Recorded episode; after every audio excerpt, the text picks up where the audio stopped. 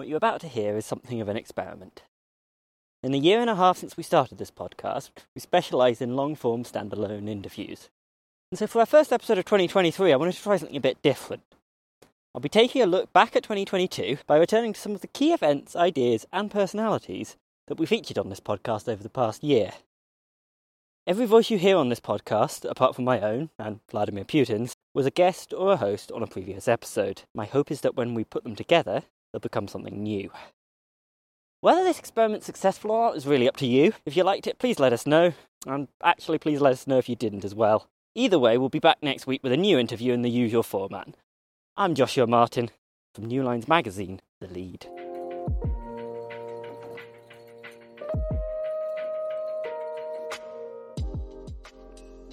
Уважаемые граждане России, дорогие друзья! тема моего выступления – события на Украине. On February 21st, 2022, Russian President Vladimir Putin declared war on Ukraine. I thought that Putin was a clever guy, horrible but clever, who understood how difficult conventional war is. That's Professor Mary Kaldor, Director of the Conflict Research Programme at the London School of Economics. I was surprised because I thought it was such a foolhardy thing to do, which indeed it has turned out to be. Even if the Russians succeed in taking Kiev, they're not going to control Ukraine. You can't control a country where everyone is against you. She spoke to the Lede just two weeks after Russia launched its invasion of Ukraine. Putin had made a dangerous gamble, she explained and she did not like his odds. You, you see this with the Molotov cocktails. A woman drives past a tank and throws a Molotov cocktail. That's going to happen to Russians all the time in Ukraine. It did. But while Putin may have underestimated the difficulty of fighting a so called conventional war, Professor Kaldor knew exactly what it was he was getting himself into. She's perhaps best known for her pioneering work on what she calls new wars. In retrospect, I wonder if I shouldn't have used another term. It was very controversial, but that was good because it drew attention to the ideas. What I wanted to show was that contemporary warfare operates under a very different logic. Unlike the wars of the past, she said, which were mainly fought between the armed forces of different nation states, war since the 90s has been dominated by warlords, terrorist groups, ethnic militias, and gangs. And their interest actually is violence itself rather than winning or losing. They partly do it for money and partly they do it for politics. They try to gain political control in the name of very extremist ideologies. They, they could be ethnic nationalism, they could be religious fundamentalism. So, groups like Islamic State or the Serb militias behind the genocide in Yugoslavia. And what we're seeing is these, what you might call forever wars Syria, Congo, Afghanistan, where this is really a way of life and goes on and on and on and on. They tend to persistence, they never end. And here's the weird thing Russia is actually pretty good at fighting new wars. On the eve of the invasion, Russia was funding proxies in Syria, Libya, the Central African Republic, and Georgia, to name just a few. In fact, they were even fighting a war like that in eastern Ukraine, arming and training separatist militias in an effort to draw their neighbour into an endless quagmire of fighting that would keep it weak and fractured, at very little cost to Russia itself. I think if you study the evolution of new wars, you realize it's happened because the use of conventional force has become more and more difficult. Uh, the Second World War was unbelievably bloody. You know, millions died, 70 million or something like that. And um, it makes me think Putin's a little bit mad. It certainly seems like that now.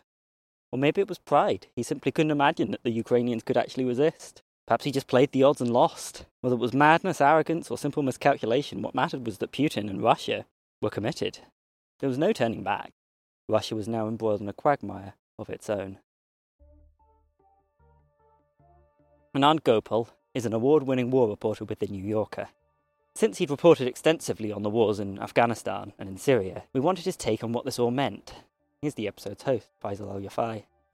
Let's start with the big story, which is, of course, Ukraine. Yeah, I think there's a couple of lessons we can draw from this. We should probably add, a couple of weeks in, this is about a month uh, after the invasion began. We change, but where it seems they may have miscalculated is in the ease with which it would have been to take Ukraine. It seems like they did not expect the level of resistance that they faced. They did not expect that the Ukrainian state would remain cohesive and have what looks like a large degree of popular support, at least in terms of uh, people who are opposing the Russian occupation. So that's 1st mm-hmm. and foremost. Second, the Russians have still not been able to um, obtain air supremacy. And that's a big that's a big uh, difference from Syria, where from the very beginning the Russians had air supremacy. What was becoming clear, Anand explained, was that for Russia, the war was not going well. Partly because of the resolve of the Ukrainians and, and the fighting force, but but also because of the forms of corruption and inefficiency that have plagued the Russian military. I think it speaks to, as I said earlier, the corruption, the, the sort of rampant privatization, um, and the difficulty of the Russian state to exert its will in the way it wants to. NATO, on the other hand, the mutual defence pact between the United States and a number of European nations, had begun the year in pretty bad shape. The Trump years had soured pan Atlantic relations, and America's humiliating exit from Afghanistan the year before had left many wondering how much longer its supremacy could actually last. The invasion changed all of that. It gave NATO member states a cause, and that's when American money and weaponry began pouring into Ukraine. Slowly, but surely, the Ukrainians began to turn the tide, but Putin could not and would not back down. We're starting to see now they're taking the gloves off. You, you know, you mentioned Kharkiv and uh, other places where you're seeing real atrocities happen. The full extent of the atrocities would only later become clear. Civilians left murdered on the street in the Kiev suburb of Bucha, children starving in basements in Mykolaiv, torture chambers in Kharkiv. The Kremlin, of course, denied it all. They have responded with this Russian misinformation, blaming crisis actors for the reports of the bombs and so on. Do you think that going forward as the Ukraine conflict plays out over weeks and perhaps months, do you think that will make a difference in how the, the conflict is perceived?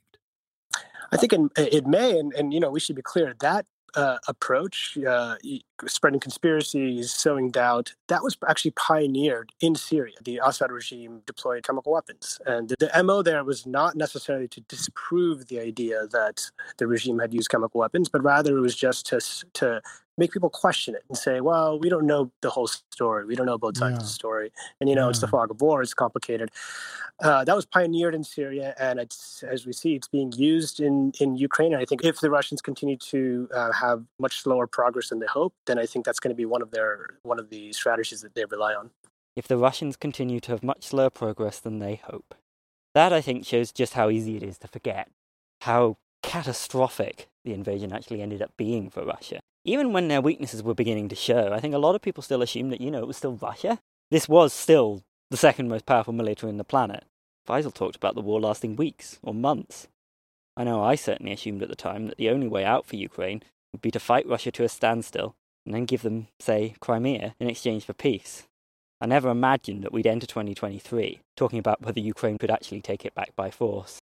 We are seeing what feels like a cataclysmic change, a, a, an epic moment in time when, when it comes to Russia.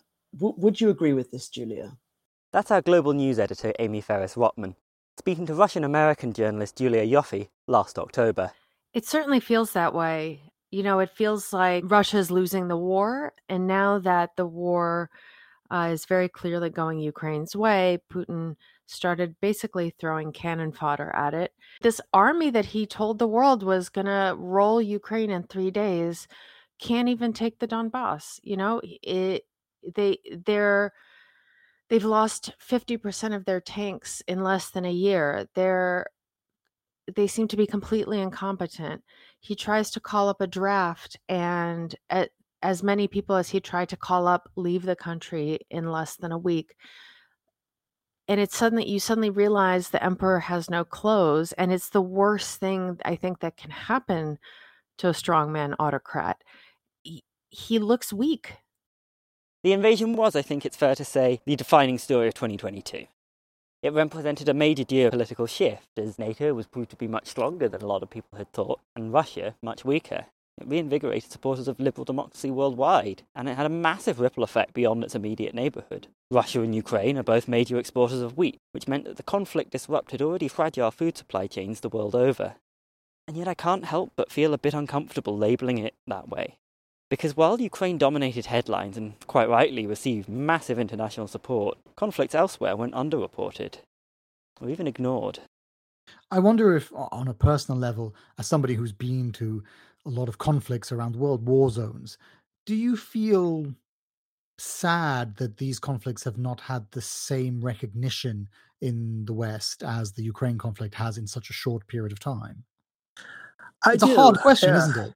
Yeah, it's hard because, of course, I'm happy that I, I'm, I'm, you know, I'm glad that it's getting the attention it is. So this is not an argument to say we shouldn't be paying this kind of attention to Ukraine, but rather this shows, you know, what people can do when they take these conflicts seriously. And as an American, I'll say that we have in the United States have been at war for two decades, uh, but that conflict is completely this Afghanistan conflict and then Iraq, for the most part, was was not part of our everyday experience. You know, uh, most people, if you, I think, if you just ask people on the street last year, let's say, um, is the United States at war in Afghanistan? I'm not sure most people would even say they knew that the U.S. was was at war there. You know, Yeah, so it's yeah, like yeah. the realities of conflict have completely been um, sort of removed, and that's by design. I think that's uh, that's one of the reasons why we don't have a draft. That's one of the reasons why it's a volunteer army, and the U.S. is careful and getting uh, reporters to embed with them.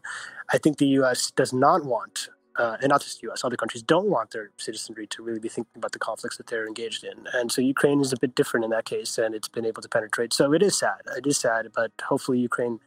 Um, not that we want future conflicts, but if there are, that Ukraine would be a, a model for how we uh, engage with it and analyze it in the future.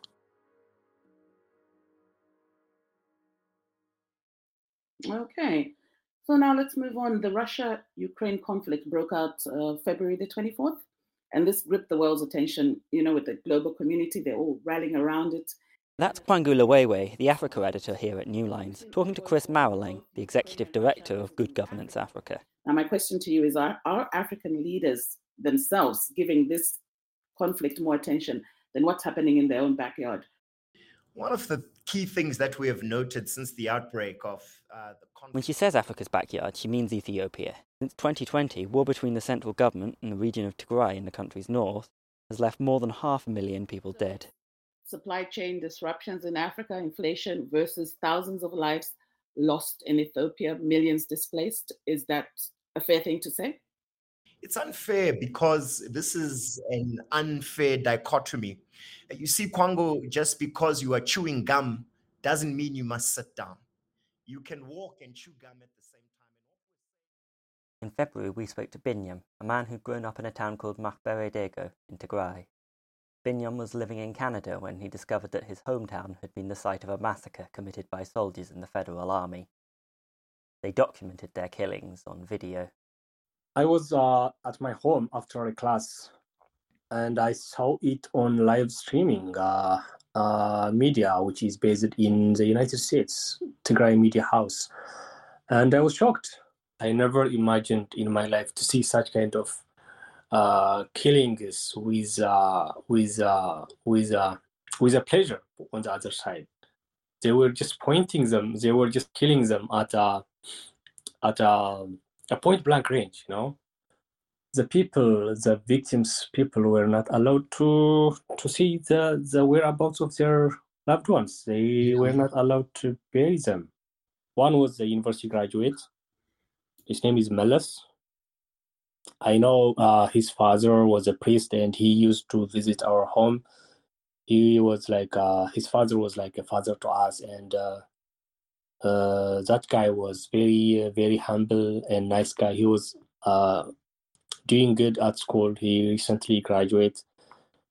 And uh, the other two was also, the other one was uh, uh, killed with his brother, uh, with, um, um, he was a public health uh, graduate. He was very senior, and his brother was a very scholar in religion.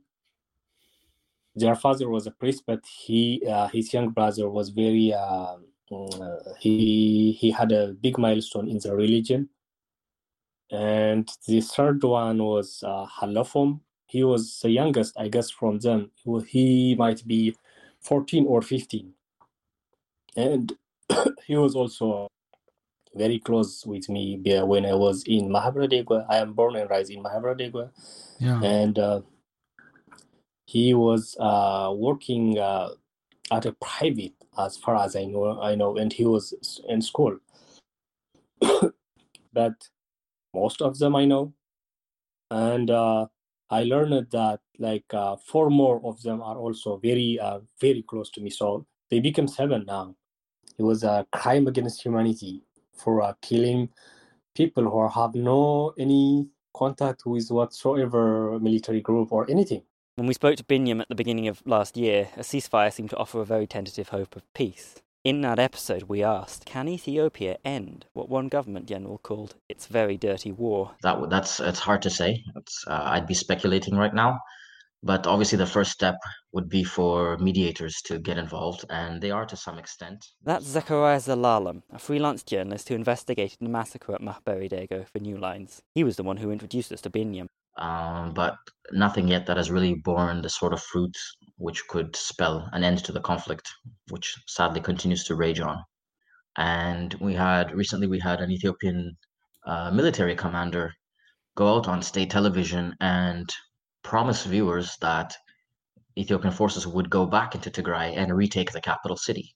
With that sort of saber rattling, you don't see the sort of compromising approach uh, that both sides need to be able to to reach an agreement, um, to reach the sort of settlement that would address the very very dire humanitarian situation on the ground, which is arguably arguably the worst in the world today. Vice News' Julia Steers wasn't much more optimistic. That was one of the most dispiriting parts of our reporting on both sides, to be honest. Steers was one of the few journalists the government allowed to report from the front line of the war. In Amhara, we were there shortly after the federal government's call for mass civilian mobilization. So everybody pick up whatever weapon you have and join the fight. You know, being on the ground in Amhara at that time, you really got the feeling that everybody was behind the war effort. And the idea that a peace deal could be signed and um, Amhara civilians and Tigrayan civilians will sort of easily go back to living as neighbors and living as fellow Ethiopians is is at this point quite hard to imagine. It's very worrying. I mean, you hear mixed messages, I think, coming out of the Abiy government. On the one hand, you know, there's this push for a negotiated settlement. The UN wants peace talks and so on. And Abiy's government said, you know, it's going to end the state of emergency. But on the other hand, you have people like the deputy army chief saying, people of Ethiopia shouldn't think it's over. The enemy is still here. They have to be eliminated. There's no negotiations. These mixed messages mean realistically that regardless of what international pressure there is, this conflict is not going anywhere. Yeah, exactly. And it's hard to tell, you know, whether or not that's coming from Abiy himself or if frankly he's just sort of lost control of all the forces at play. I mean, you have Amhara militias, you have the mass mobilization of civilians, you have the involvement of regional militias in Afar and Amhara. You have Eritrean troops on the ground. It sounds a lot like Mary Kaldor's archetypical new war, doesn't it? All the ingredients are there ethnic militias, and maybe worst of all, a tendency toward persistence. Six months later, when Kwangu caught up with Chris Maroleng, that tendency did not appear to have gone away. The central question, can the war be ended, hadn't really changed much. Both sides of the warring faction have now agreed to look at the African Union to mediate this conflict. The AU, Chris, has already been involved in the peace process so far, but it hasn't been that effective. So, does the AU actually have the capacity to do this now that they've been, you know, they've already been on board anyway? And yet, on November 3rd, precisely two years after the war began, the government and the TPLF did manage to reach a peace agreement with the help of the African Union. It's far from perfect. As Julia Steers predicted, Abiy's control over the Amhara ethnic militias and his Eritrean allies was never all that strong. Unbounded by the government's peace agreement, they have continued to attack Tigrayan civilians. And 2023 will require some long and arduous negotiations before a more permanent peace can be achieved. But it's still no small thing for Ethiopia to enter 2023 with the Tigray War officially behind it. And still, Ethiopia is not at peace. The war in Tigray, itself a shamefully underreported conflict, ironically still managed to overshadow a second conflict in the Oromia region. Zecharias Zelalem, who you heard from earlier, recently worked on another investigation for New Lines, along with Bile Ceylan, exposing the government's use of drones against Oromo civilians. There's a quote from that piece which has been on my mind ever since I read it, and it feels like the appropriate place to end this section. Quote, as swathes of Oromia approach a fourth anniversary of war, drones may tragically prove a far more cost effective method of ensuring slaughter continues unabated. For communities heading into the new year, cut off from a world increasingly accustomed to human suffering far away from Western shores, the outlook appears grim.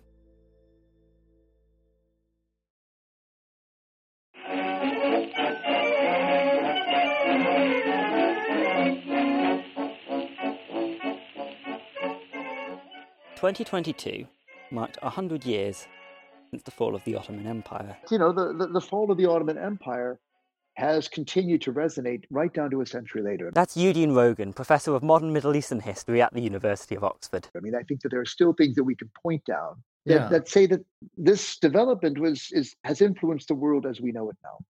The Ottomans were practical, just as they were ideological, and their ideology changed over the centuries. And that's Mark David Baer, Professor of International History at the London School of Economics. The Ottoman idea was this idea of tolerance that if you proclaim your loyalty to the Sultan and if you serve him well, like the contract is, that then you can rise. But tolerance, again, is a power relation. And it assumes that one group has power and grants the right to life to another group. And so this this is um, this isn't modern democracy or equality But that's precisely what makes the Ottomans worth talking about. Their world was a very different world from the one we all live in today. I want to take a moment to pause here to talk a bit about why we spent so much time this year talking about the Ottomans. In part, it's about what Professor Rogan just said the continuing relevance of their legacy in the modern world. You can't really understand the present without understanding the past, and for most of the Middle East, North Africa, and the Balkans, the Ottomans ruled for hundreds of years' worth of that past.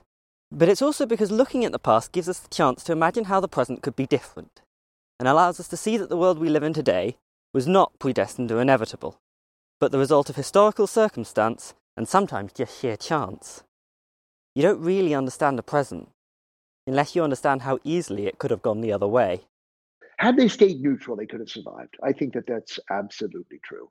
The the the pros to Ottoman neutrality would have been, in no time at all, the Sultanate would have inherited the oil resources, certainly in Mesopotamia and quite possibly of parts of the Persian Gulf. So we might have seen the emergence of an oil sultanate instead of the oil sheikdoms of the 20th century. And of course, the Middle East would not have been characterized by the Arab Israeli conflict because the British would not have been in a position to make the Balfour Declaration had the Ottomans been a neutral party. How it would have played out is anyone's guess, but it's a fun counterfactual to ponder. Of course, that's not what happened. The Ottomans did not remain neutral in World War I, and the peace terms that were imposed upon them were punishing enough to provoke the revolution which toppled them. Their memory remains, but the Ottomans are gone. the Ottomans have left us a great legacy in terms of culture, in terms of history, in terms of architecture, in terms of food, in terms of you know, a remembered past. But I wouldn't, I wouldn't, um, I wouldn't be nostalgic about it. Part of the problem, he says, is that few remember the Ottomans as they really were. People only want to remember aspects of the past that that help them in their nationalist claims today. So perhaps a country in a place like Bulgaria, people want to only think about the Ottomans as oppressors. In Turkey, perhaps they want to think of the Ottomans only in terms of the 16th century when they were grand and powerful, and they don't want to think about the Armenian genocide. They don't want to think about the crimes that the, the dynasty committed. So what happens is you have you have different soap operas, you, you have different television programs that will tell one side of the story, but tells us about how people want to think about the past and how they think of their current leader and their role in the world. It doesn't really tell us much about the Ottomans themselves. Of course, that's not unique to the former empire by any means. That's just what happens to history, especially history that's politically useful. there are constant battles over how we remember history, whether we remember history. And that obviously, uh, given that it's been taken up by politicians uh, in particular, um, has a bearing on our everyday life, on, on how we relate to each other, how we relate to uh, society, and how we relate uh, to other cultures and other countries.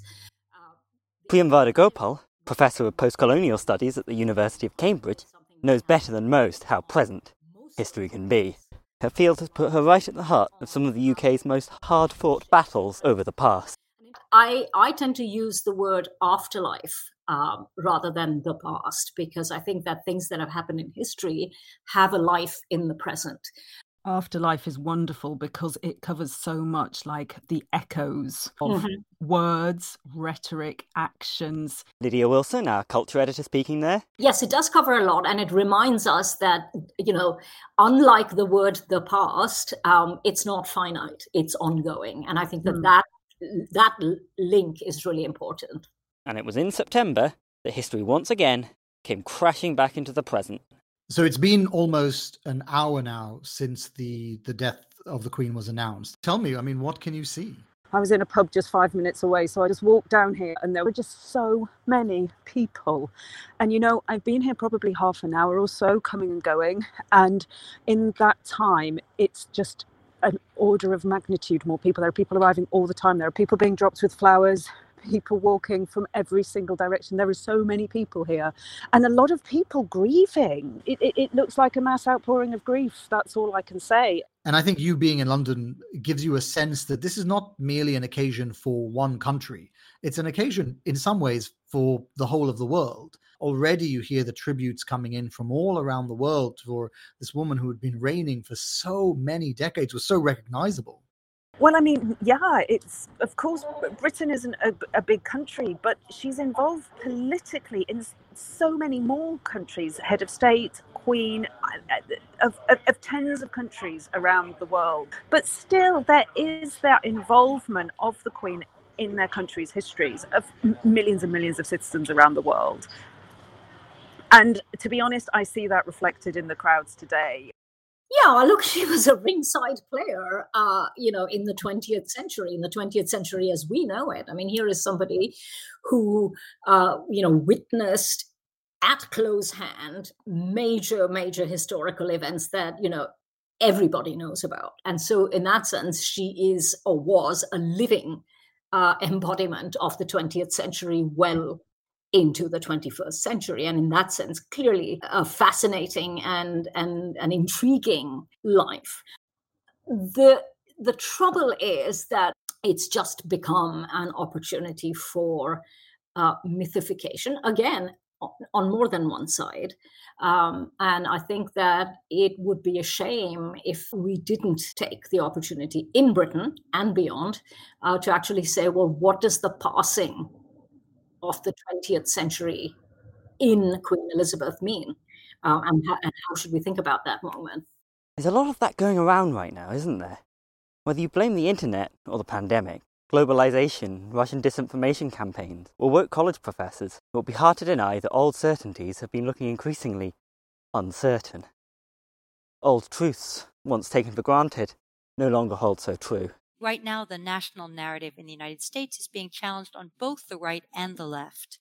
That the sort of the textbook story of the US, that's under a lot of pressure in a lot of ways right now. Truth is Sophia Rosenfeld's specialty. She's a historian at the University of Pennsylvania, and she wrote a whole book about it. There are no easy answers, she says. The question is is there a right version or is it all politics? Is any version I tell of the national story politics? And I would say that both sides are, in a sense, saying, you told us the wrong story. And, and we were supposed to believe it. And in fact, maybe we even did. Losing that certainty, though, can be a pretty destabilizing experience. I think that's also what explains maybe why you you also experience this kind of rise of conservative thinking in these moments of crisis. That's political theorist Lea Ypi. She lived through the fall of communism in Albania as a teenager. Her whole world changed practically overnight, and everything she'd been taught turned out to be a lie. So if the past few years have left you feeling a bit disoriented, she gets it. This is why, in some ways, n- nostalgia for the past becomes then politically salient in the present, not because it's nostalgia, not because it's the past, but because that's the moment of comfort. Even if there was crisis, even if there was difficulties, you know it and you can control it because you know it. You know how it played, you know where you were, who you were in that position, what you did, and so on. And I think that's the appeal of all these theories that go back in some ways to nostalgia, to the past, to kind of yeah, evoking some myth of stability. This is the authoritarian bargain. Ruth Ben Ghiat is a historian specialising in fascism. Her recent work has focused on the figure she calls the strong man. By now, he'll almost certainly be familiar to you. He's Vladimir Putin, Narendra Modi, Donald Trump. He's macho, brash, and domineering. If he's not an autocrat already, he'd like to be. And every one of them um, has some kind of mythical past or, or real past when the nation was bigger and grander. It's not making the nation great, it's making the nation great again. And that's his ticket to autocracy. A promise to turn the clock back to a simpler time.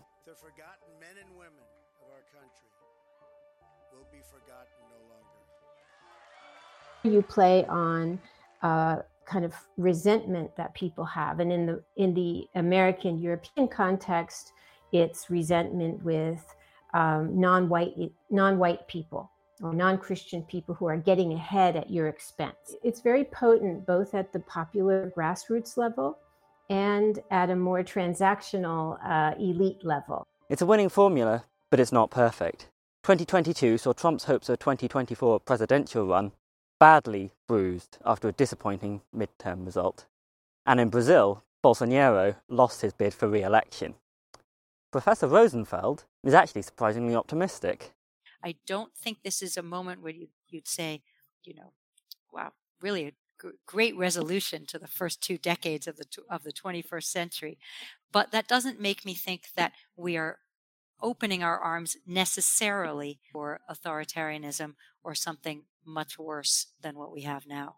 So, no, 2023 will not be the year the strong man is toppled for good, but it does suggest that the inexorable tide of authoritarianism may not be so inexorable after all. The one thing we can be sure of is change. And that is, does not mean history always trends in the right direction at all. It just means that a trend in the wrong direction still has a chance to be corrected, and that as much as they might like to, no authoritarian leader can ever really turn back the clock. This has been The Lede, a podcast from New Lines magazine. A sincere thank you to all our guests, and I do mean all of them, not just the ones who reappeared on today's episode. This week's episode was hosted and produced by me, Joshua Martin. Like I say, it was a bit of an experiment, so I'm keen to hear what you think. You can find me on Twitter at JJA underscore Martin, and the magazine on Twitter at New Lines Mag.